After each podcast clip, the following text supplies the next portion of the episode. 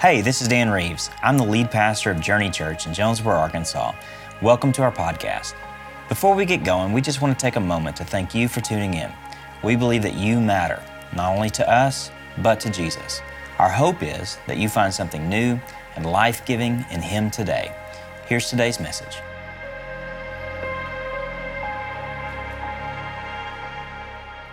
Good morning, everybody. Good, it's good to see you guys. Uh, my name's Dan. If I haven't met you yet, I'm the pastor here. Uh, welcome to Journey. Uh, those of you that are uh, worshiping with us online, so glad you're here uh, as well. Uh, I talked to a few people this week that I know are quarantining and th- those type of things. And so, man, we're so blessed to be able to communicate through technology. I was talking to somebody last week, and we were saying we were ta- reminiscing about the 80s. I don't know why, but we were talking about things in the 80s, you know, parachute pants and movies and stuff stuff like that.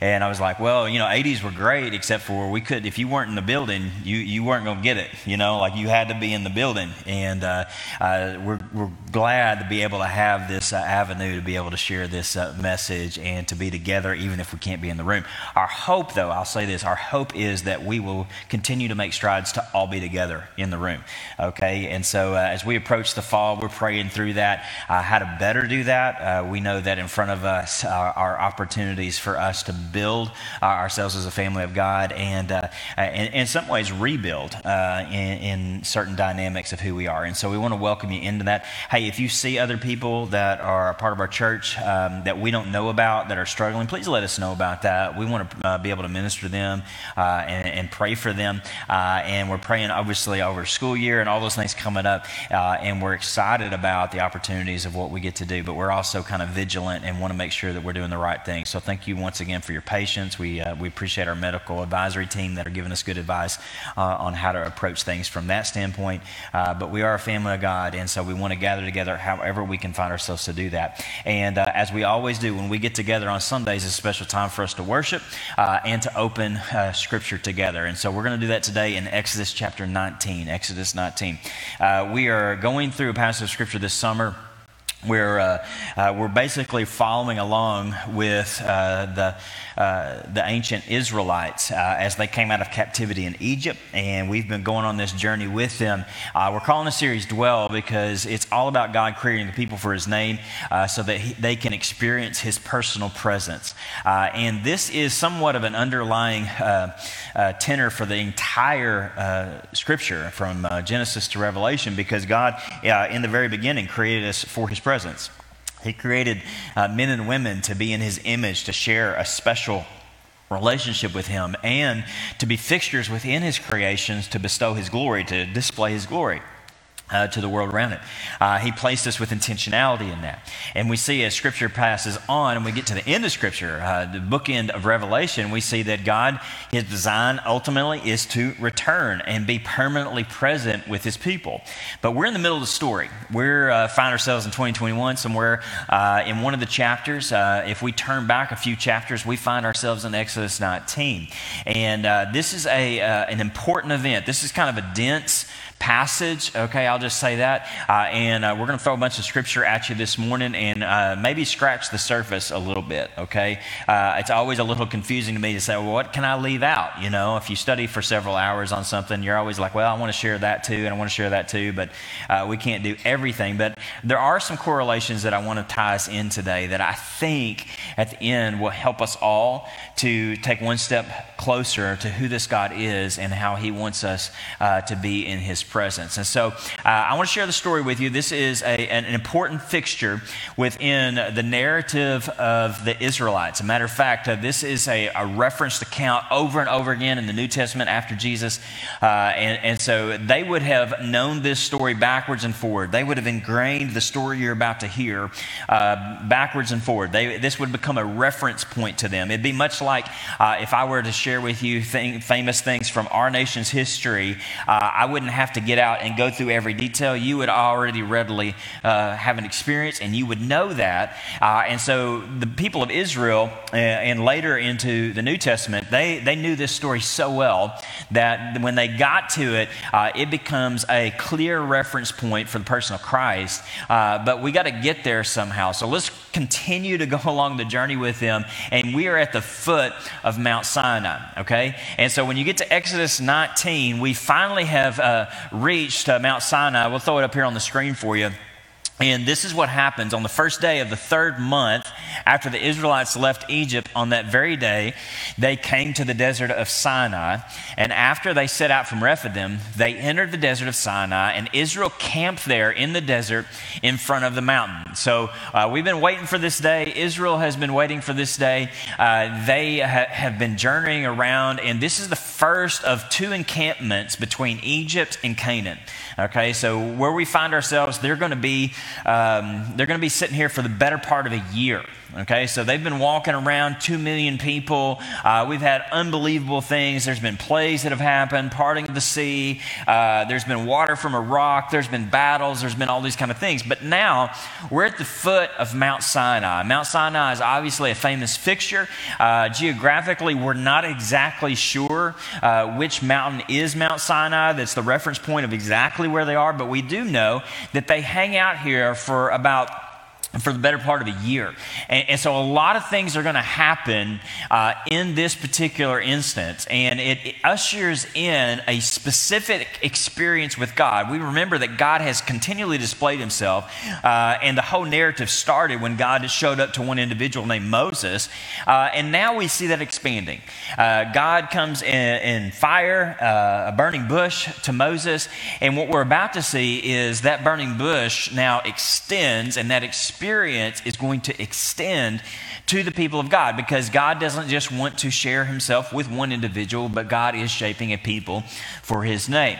So, in order to see that, watch what happens as the story progresses in verse 3. Verse 3 says this Then Moses went up to God, and the Lord called to him from the mountain, and he said this This is what you are to say to the descendants of Jacob, and what you are to tell the people of Israel. So, this is a special conversation. Remember, Moses has been getting directives from God. Now he's going to get a message to take not to Pharaoh, but he's saying, God is telling Moses, I've got a special message that I want you to tell all these people that I have just delivered out, that I've just redeemed from captivity.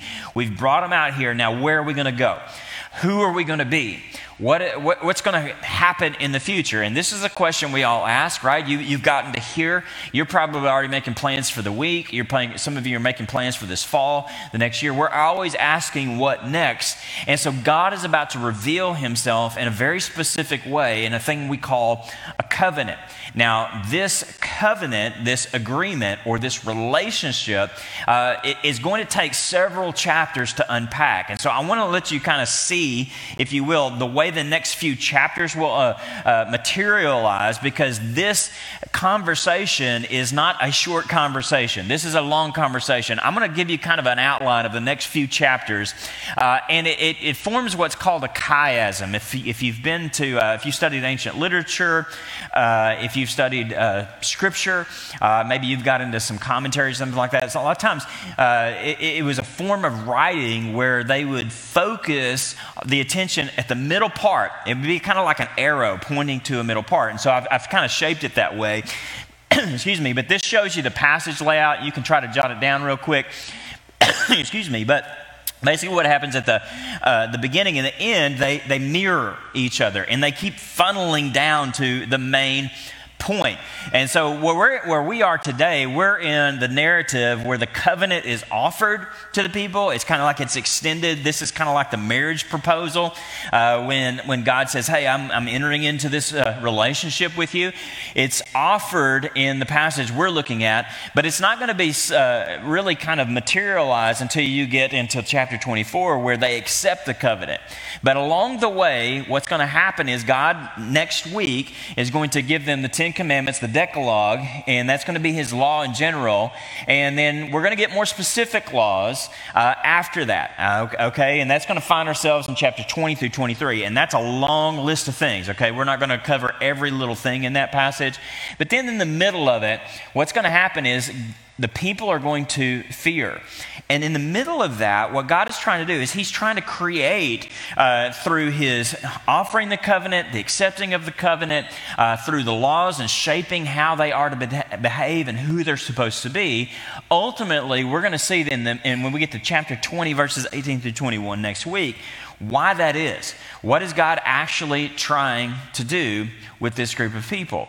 Uh, and, and so, if you can kind of get that in your mind, just know this we're not going to get through all of it, okay? There's no way to get through all those type of things, but I want you to at least see it because these things don't stand alone. These are not uh, really intended, this story is not really intended to be like little uh, episodes or excerpts. It's really been um, designed to be understood as a more robust picture so we can grasp the totality of who God is. So, with that in mind, we're just going to focus on A up there today, okay? And we're going to draw some correlations uh, that I think will help us to understand what this covenant is, okay? What this relationship is. So let's jump back in the passage. I think we're going to jump in at verse 4. You yourselves have seen what I did to Egypt and how I carried you on eagle's wings and brought you to myself. So, this is the first part of the conversation. This is the first part of a covenant. Now, uh, I always think it's important when we mention a word like covenant because uh, you're probably not using that word uh, day to day. Uh, you might not have used that word unless you were like, teaching a you know teaching a bible study or something like that uh, chances are you haven't used the word covenant in a while. And so i always try to do a little synopsis of what i think uh, helps us to grasp what it is. Uh, a covenant is, is introducing a relationship. I, I call it kind of like i said the marriage proposal. It's a lot like that because when i'm doing a wedding uh, i'll always explain in the middle of the uh, ceremony to the two individuals that stand in front of me you're entering into a covenant not a contract. A contract uh, is is a legal agreement between two parties, uh, but it's distinct from a covenant in that when you enter into a contract, when you borrow money for a house, or when you uh, enter into a business deal or something of that nature, what ends up happening is you're actually signing on the dotted line in order to, the actually the other party's trying to protect themselves from you. You're, you're, it's a protection document so that if you don't follow through on your end of the bargain, then they have recourse to pull out of the relationship and the legal agreement. Now, covenant is different because you're not trying to protect yourself from the other party. You are signing your life away to the other party. You're giving yourself away. So it's not a protection document or it's not a protection relationship or agreement. It is, uh, it's basically just giving yourself away. And so in this part of the passage, the covenant that's introduced here, what God's actually essentially saying is, He said, well, I have brought you to this point. And this is, if you can kind of get in an ancient Near Eastern mindset for a second, you can, you can kind of see some of the significance of this. Uh, for many of us, our, our concepts of God have been shaped primarily, perhaps, uh, maybe even in the South. Uh, maybe it's getting less so today, but you, you're kind of somewhat indoctrinated and understand okay, this is kind of who God is and what God's like. Some of it's accurate, some of it's conjecture, uh, but you, you at least, when you think of God, you don't have the comparison that they had. Uh, the comparison they had for these other gods was that their gods were, were not caring Matter of fact, you had to appease these gods. Uh, you, you better appease them the correct way, or else they're, they're going to you know, come down and strike you down. Uh, you had to give them sacrifices in order to earn favor with them. Uh, and they were at war. There wasn't just one God, there was a lot of gods. And so much of what you see happening and God revealing himself to this group of people is God is trying to almost deconstruct their understanding of what gods are like. And he's introducing himself as the one true God, that this is what God is like. And so this is God's introduction to them. This is his introduction to the covenant, and he wants them to see who he truly is. And ultimately, what this reveals, just in verse 4 alone, is that who God is, is this Yahweh, this God, this covenant God of Israel, is the one who has carried them on eagle's wings. Now, if you were to travel back, transport uh, yourself all the way back to uh, this time period, uh, much like it is in, in, many areas of the world today, uh, you might have things that would represent God. Uh, amulets, uh, icons, those type of things. It, it, was not foreign to say, okay, we're gonna we're gonna worship this icon or we're gonna worship this uh, this fixture. As a matter of fact, you might remember when you, even when you get to Acts chapter 17, some of you may remember the story where uh, Paul goes into Athens and he ends up in Athens and he looks around and there are, uh, there's altars to all these gods. And there's one, remember what he says, there's one that says, has an uh, inscription on it. It says, this is to the, uh, to the unknown God. Uh, and basically that was their way of saying, hey, there's so many gods, we may have missed one, but we want to make sure if he shows up, we've got him on here, and we can say, oh, no, uh, we were worshiping you. You know, we were worshiping you by this altar, by this thing, by this icon. And so they had this in their mind that when you had a God, you basically carried the God with you.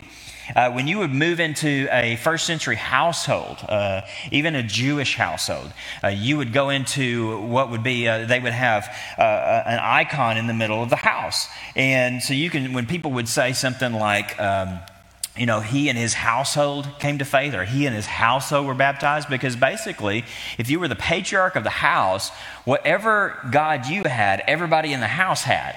And you would place it in the middle of the house, and it would be the fixture of the house. This is the way they work, this is the mindset they have. And so, this is distinct in this is that this God is not the God that you carry, but this is the God that carries you that this is the God that is carrying you. And he uses, um, he uses parental language here. Uh, it gets a little lost on us, but he talks about being carried on eagle's wings. This is like a mother bird. He, he likens God to a mother bird who protects her young which actually harkens all the way back to Genesis when the Spirit of God is brooding over the waters like a mother bird over a nest. Uh, and, and, and then the world itself is birth. There's a lot of this language in because there's something about the maternal or the paternal characteristics uh, of this God that He wants them to see that this is a God, not that you carry, but the one that carries you.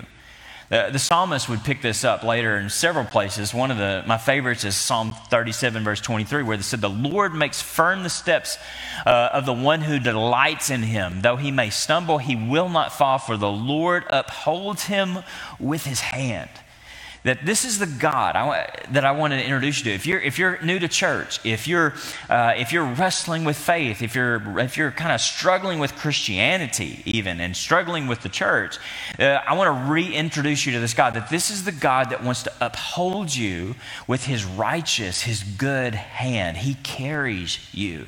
This is the mindset of this God. This is God who is being introduced to this group of people that is different than all the foreign gods.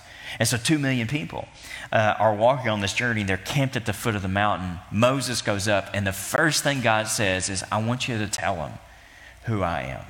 And the one that I am is I'm the one that's got them here. I carried them out of captivity like a mother bird.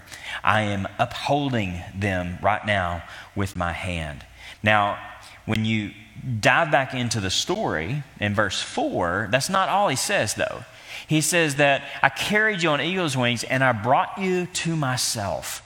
Now, there's a whole lot of things to unpack in there, but I think one of the things that often gets missed in, in, in when we read that, when we initially read that, we think, well, it's just because we're, you could almost like think of it like pawns uh, in God's game, but that's really not the relational significance of it. What he's really saying is, I've come to carry you to a place so that we could be together so that we could be in together's presence. Uh, you could walk with me. You could know me. You could be what you were supposed to be from the very beginning in a relational way with the Creator God. It reminds me of what Jesus Himself uh, did in, uh, in choosing the disciples. When, remember, He went, went around and He would say, call people to follow Him. And then uh, there were a lot of disciples. And then he, it says in Mark chapter 3 that he appointed 12 so that they might be with him. And from that, then they're going to go out and proclaim the gospel, it's going to say. They're going to do all these kind of things. And so purpose is there. But the first thing we often miss is presence. That what God is going to do is he's going to give us all purpose. But purpose with God starts with the presence of God, that God really wants to be with his people. And this is important not to miss because uh, a lot of us become so militant in mindset and pragmatic that we miss the idea of being still and knowing that he's God, that God wants to really know you in a deep way. I don't even know that if many of us, if we were, uh, if we were honest with ourselves and with others, we'd say, well, can you really know God? I don't really know that I can. I really, when you talk about God being relational with us, that's a hard thing for us to wrap our minds around, right? But here's what Scripture continually teaches, and this is the experience of those that have gone before us, is that God wants to deeply be known and He wants to know you. He's making a way. He's telling Moses in this instance, we see it in the person of Jesus, He's making a way for you to know this God. And some of you need to be reintroduced to Him.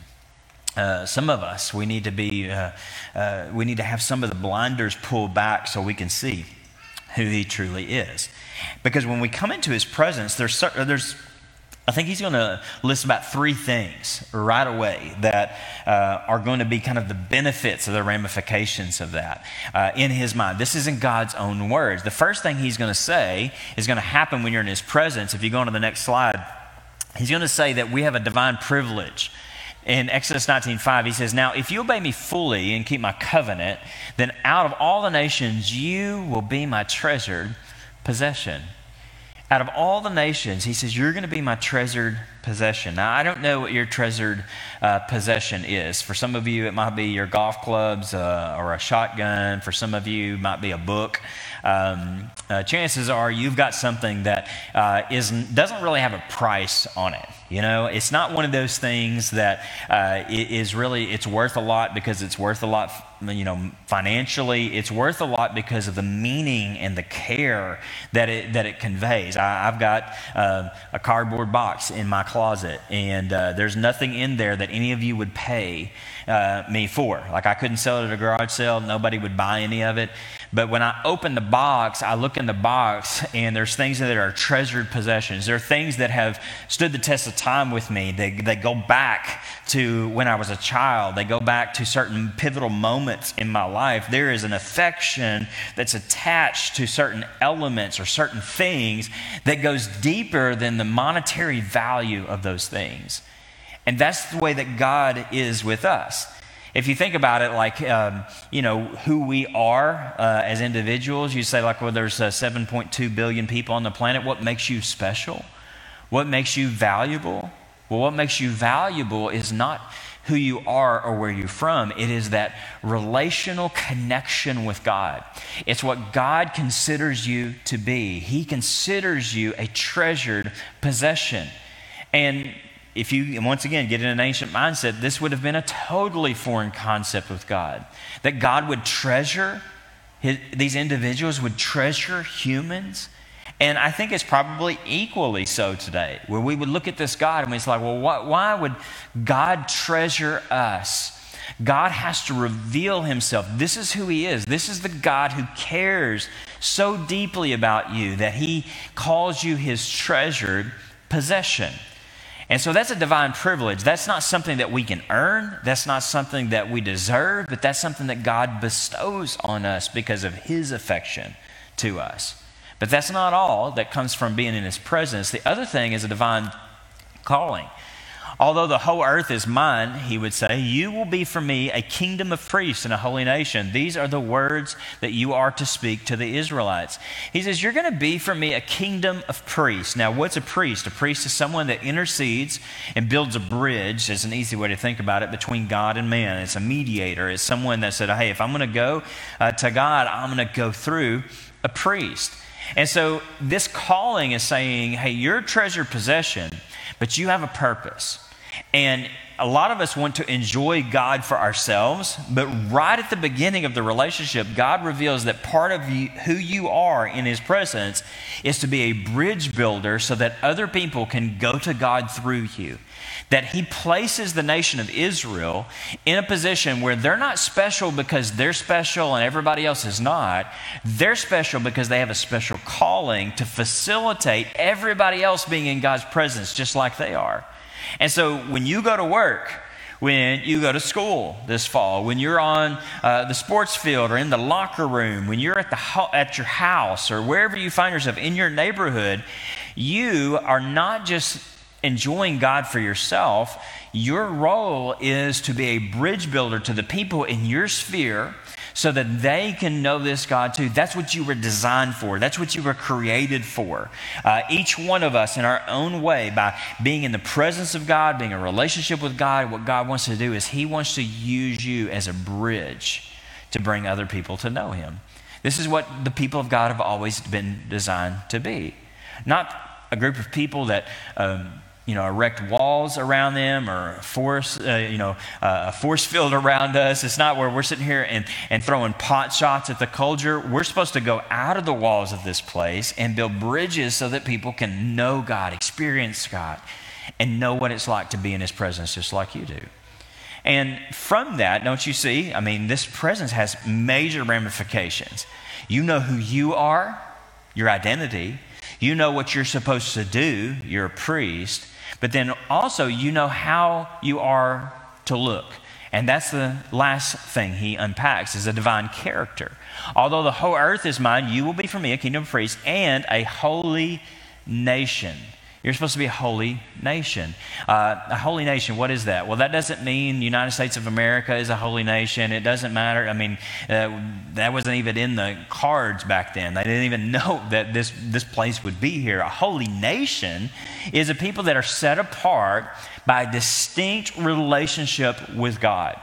That this is not geographic, this is not time bound, this is what it's like to be a people that have been redeemed by God to be in a special relationship with God, a holy nation, a distinct, a unique nation that is set apart.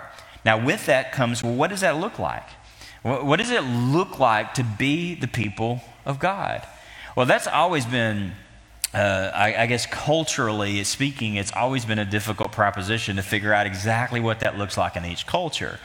But what it all, but it, what it does ultimately, if you want to know what that looks like to be a holy nation, we're going to find out in just a second. It means how do you look like the characteristics and the attributes of the God who brought you into relationship with Himself.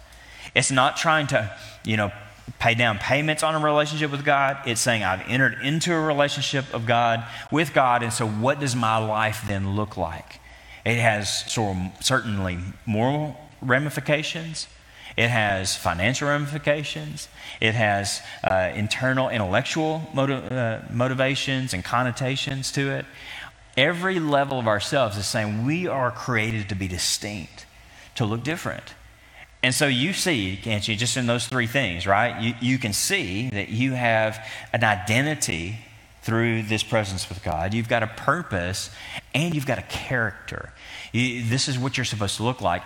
And I think that if we could just kind of zero in on those three things, eh, a lot of things that we get tripped up on in our culture, a lot of the other things that it seems like the church becomes about and Christianity becomes about, I think it would kind of clear the deck. You know, I think it would actually refocus us to say, well, if we just focus on those three things alone, what would our life look like? What would our purpose look like as a people of God, as, as church, as individuals, as families? What would it look like?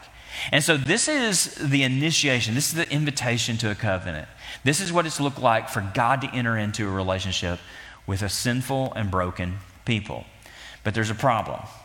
The problem is, is that God is perfect, and obviously humans are not. And so we've got this scene of a message that God is giving to the people, but there's a situation here. There's a situation because there is a disconnect between who this God is and who He's created them to be. And that's what you see play out in the rest of this narrative. Follow along and let's see where the, how the problem gets resolved. So Moses went back and he summoned the elders of the people. And he set before them all the words of the Lord that uh, he had commanded him to speak. And the people all responded together, We will do everything the Lord has said. Now, first of all, do y'all think that's going to be true? No, that's not going to be true. Uh, it's like all those promises you made to God, you know, whenever, like, if you get me out of this, God, you know, I'm going to, I promise I'm going to do it, you know, whatever. Uh, we always say that, but they don't fall through, and none of us do either. So Moses brought their answer back to the Lord. And the Lord said to Moses, I'm going to come to you in a dense cloud. so that the people will hear me speaking with you and will always put their trust in you. And then Moses told the Lord what the people had said. Let's follow along with the story. And the Lord said to Moses, Go to the people and consecrate them today and tomorrow. Have them wash their clothes and be ready by the third day, because on that day the Lord will come down on Mount Sinai in the sight of all people. So he says consecrate. The word consecrate means to set apart, to purify.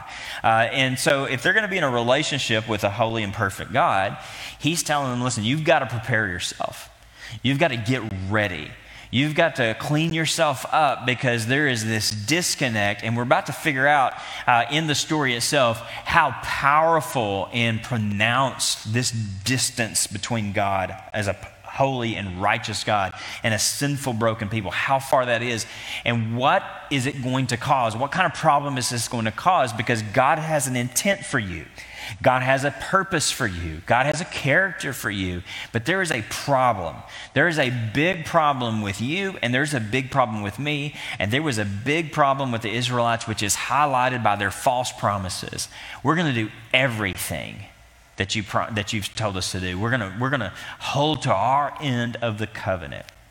And we all know, if you read any scripture, that that is just not true. And we have to assume that if God is omnipotent, if he's omniscient, if he's omnipresent, that he knows that too. He knows the future, doesn't he? Before they give their answer, he already knows what they're going to say, and he knows whether or not they're going to do what they said they're going to do. And so they're at the foot of the mountain, and he says, Well, here's what we're going to do I'm going to come down in a dense cloud. I want you to tell them to purify themselves, get everything ready. And when I say everything, that means everything, because if you go on to the next verse, it shows us put limits for the people around the mountain and tell them, Be careful that you do not approach the mountain or touch a foot on it. For whoever touches the mountain, is to be put to death. They are to be stoned or shot with arrows. Not a hand is to be laid upon them. No person or animal shall be permitted to live. Only when the ram's horn sounds a long blast may they approach the mountain. Now, this is a problem.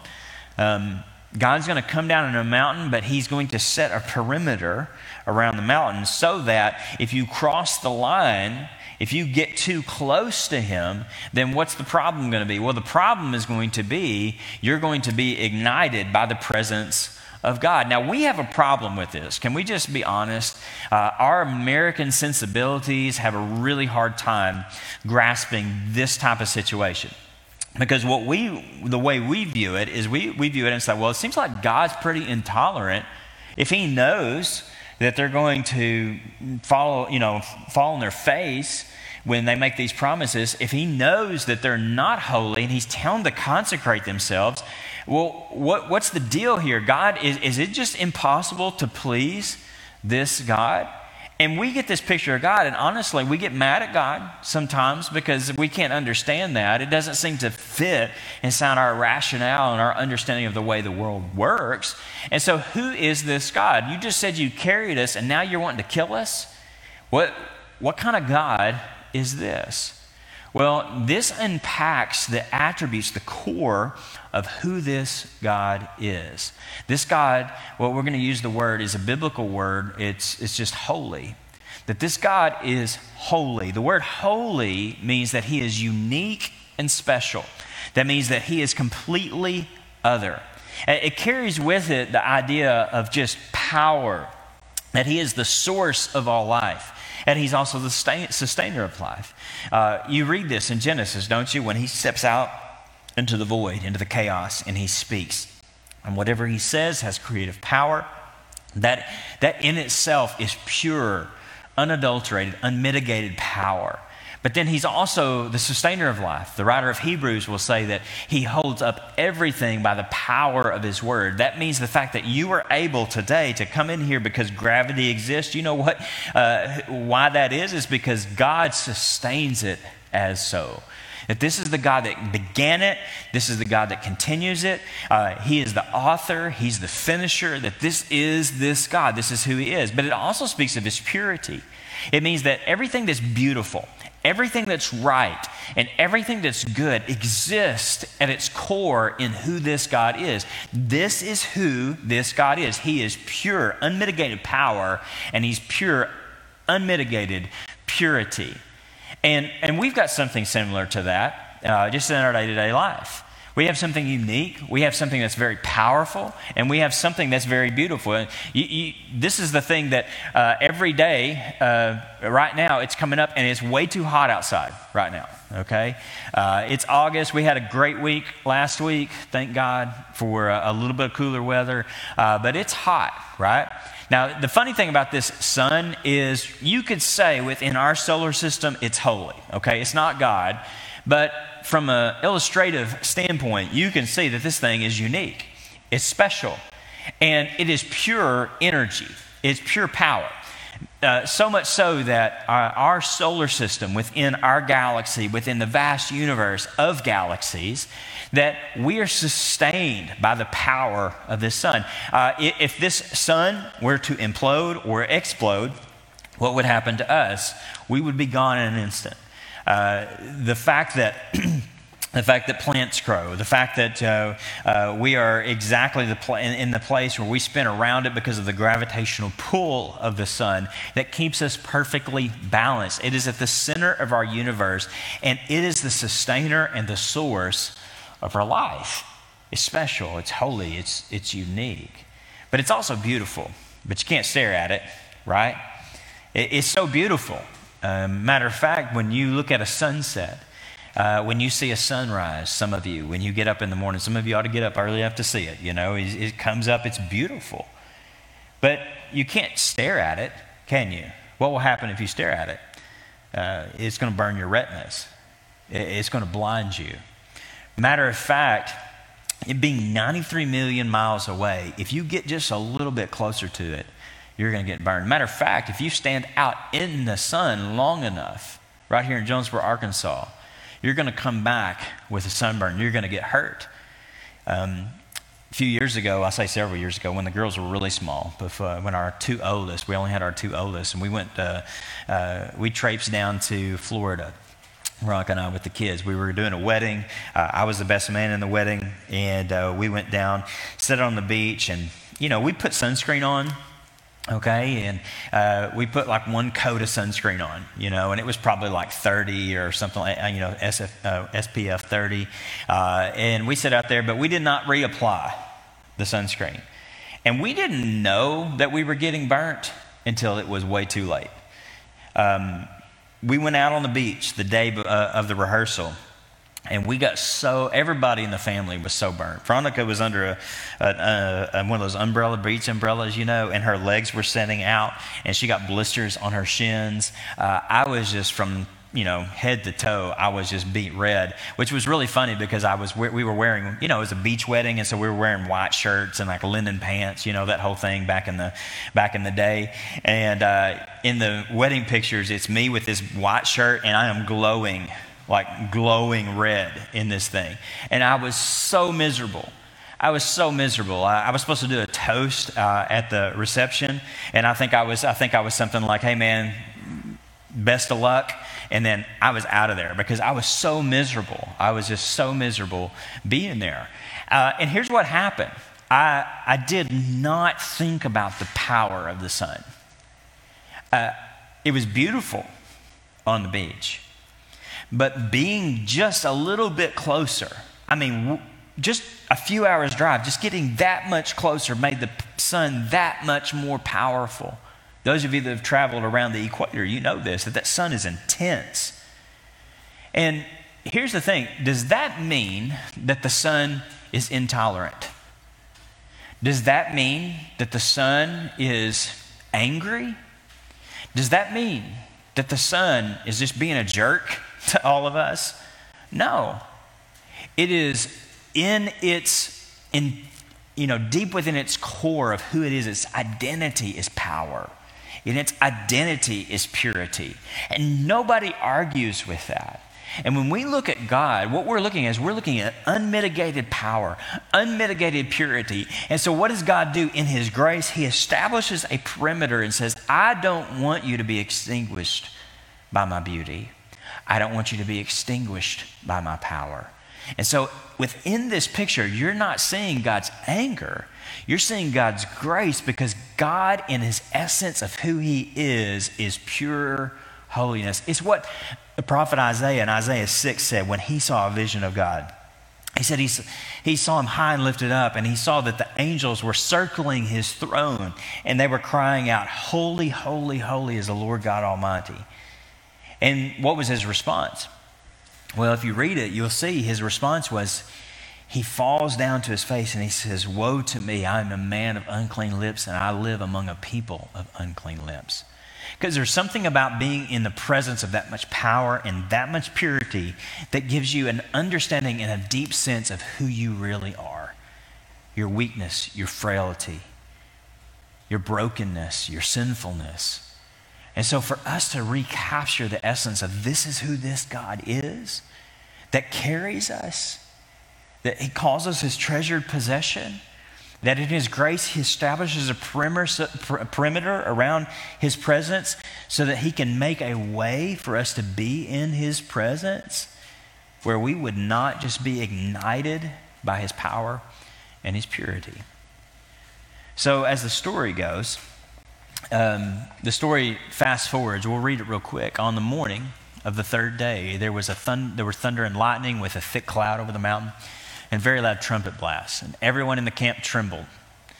Then Moses led the people out of the camp to meet with God, and they stood at the foot of the mountain. Mount Sinai was covered with smoke because the Lord descended on it in fire. The smoke billowed up from it like a smoke from a furnace, and the whole mountain trembled violently. As the sound of the trumpet grew louder and louder, Moses spoke, and the voice of God answered him. Let's continue on, verse 20. The Lord descended to the top of the mountain of Mount Sinai, excuse me, and called Moses to the top of the mountain. So Moses went up, and the Lord said to him, Go down and warn the people so they do not force their way through to see the Lord, and many of them perish. Even the priests who approach the Lord must consecrate themselves, or the Lord will break out against them. Let's finish it out. Verse 23. Moses said to the Lord, The people cannot come up to the Mount Sinai because you yourself warned us. Put limits around the mountain and set it apart as holy.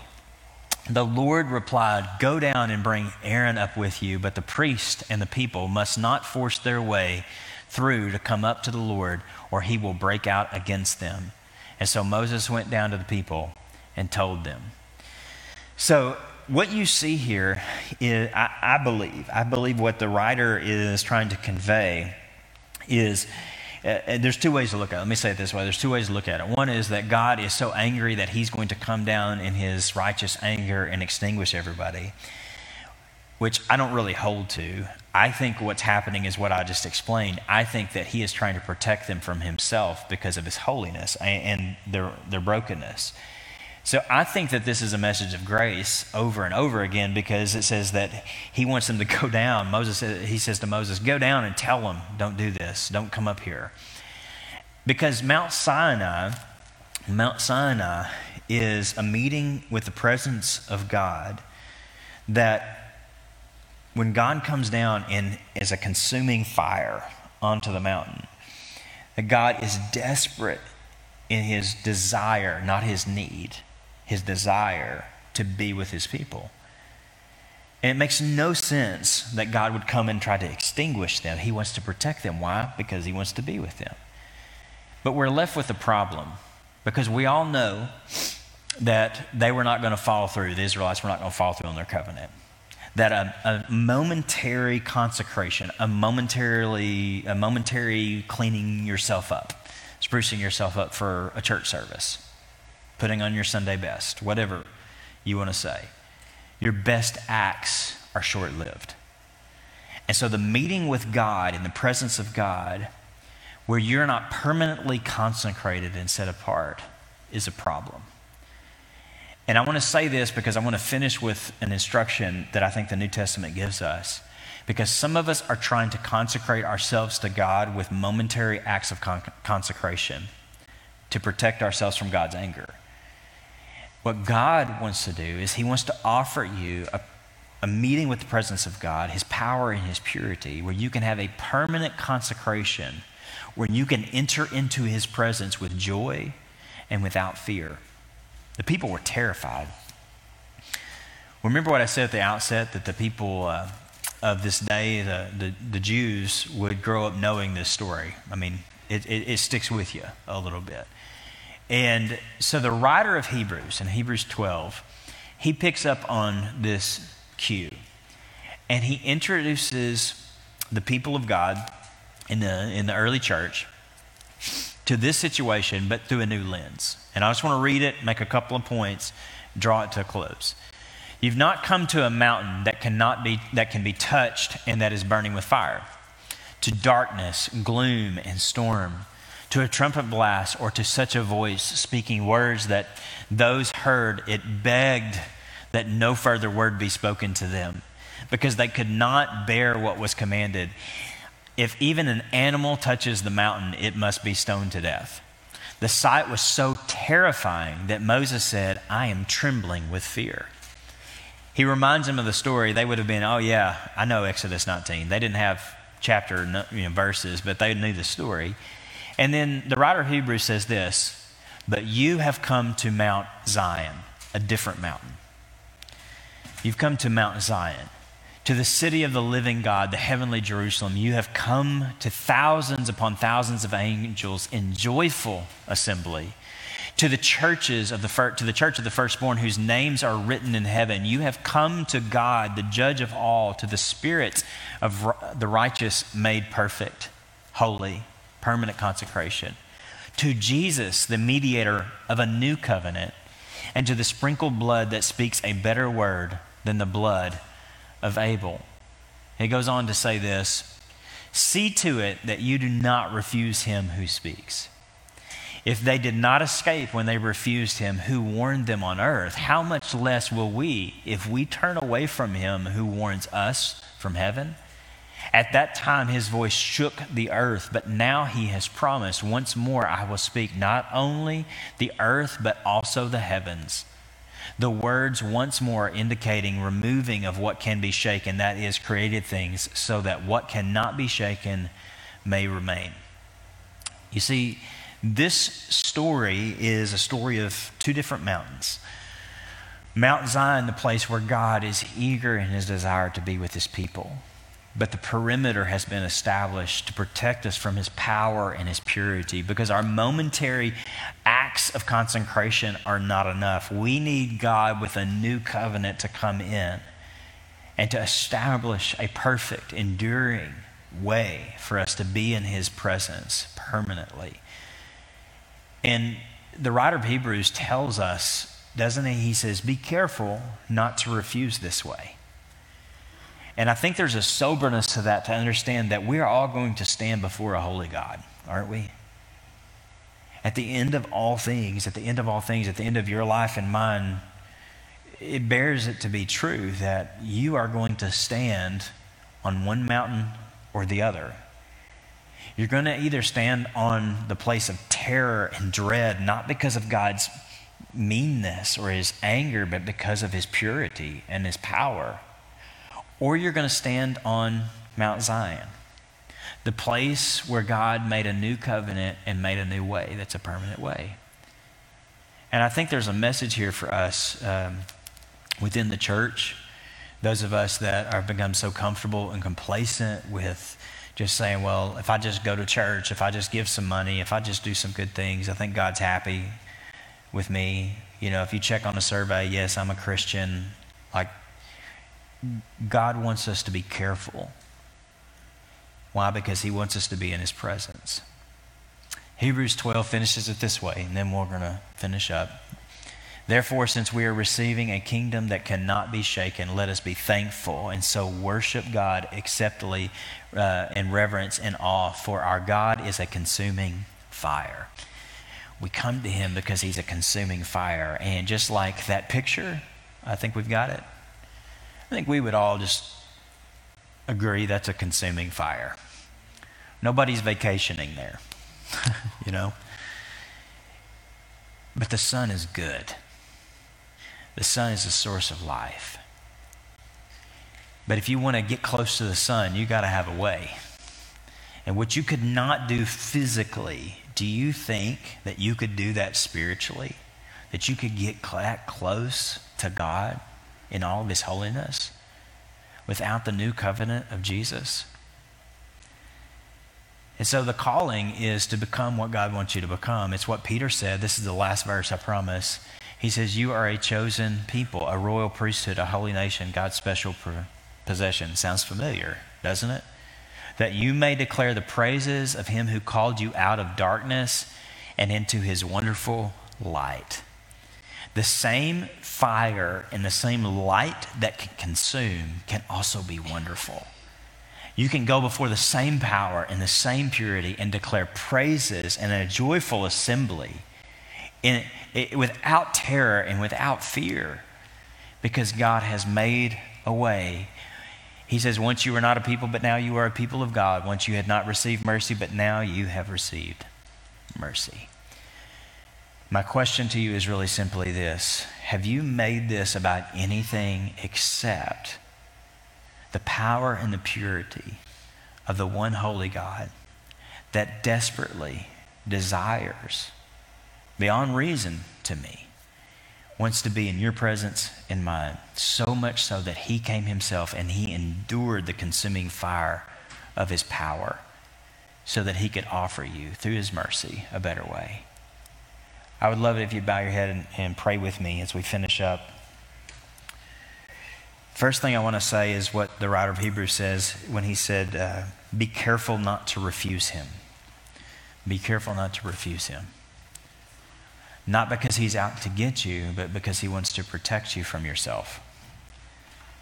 And so the question for you, I think, personally is have, have you come before this God in any other way other than the path that he has designed which is himself, the person of Jesus.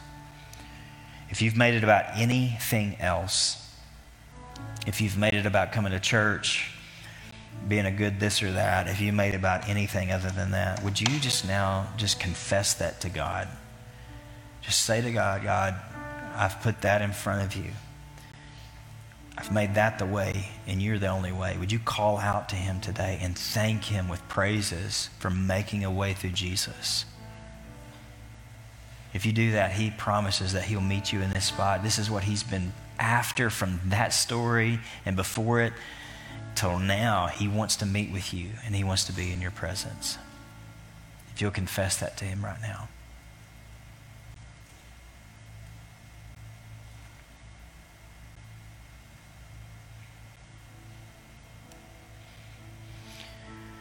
Has your church experience become that? Has your church experience become about anything else than the person of Jesus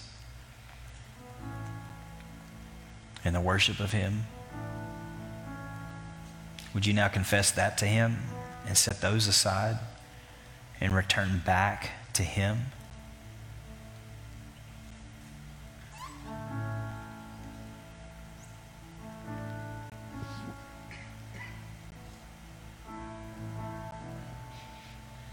Would you now receive the identity, the character, and the calling that He's placed on you?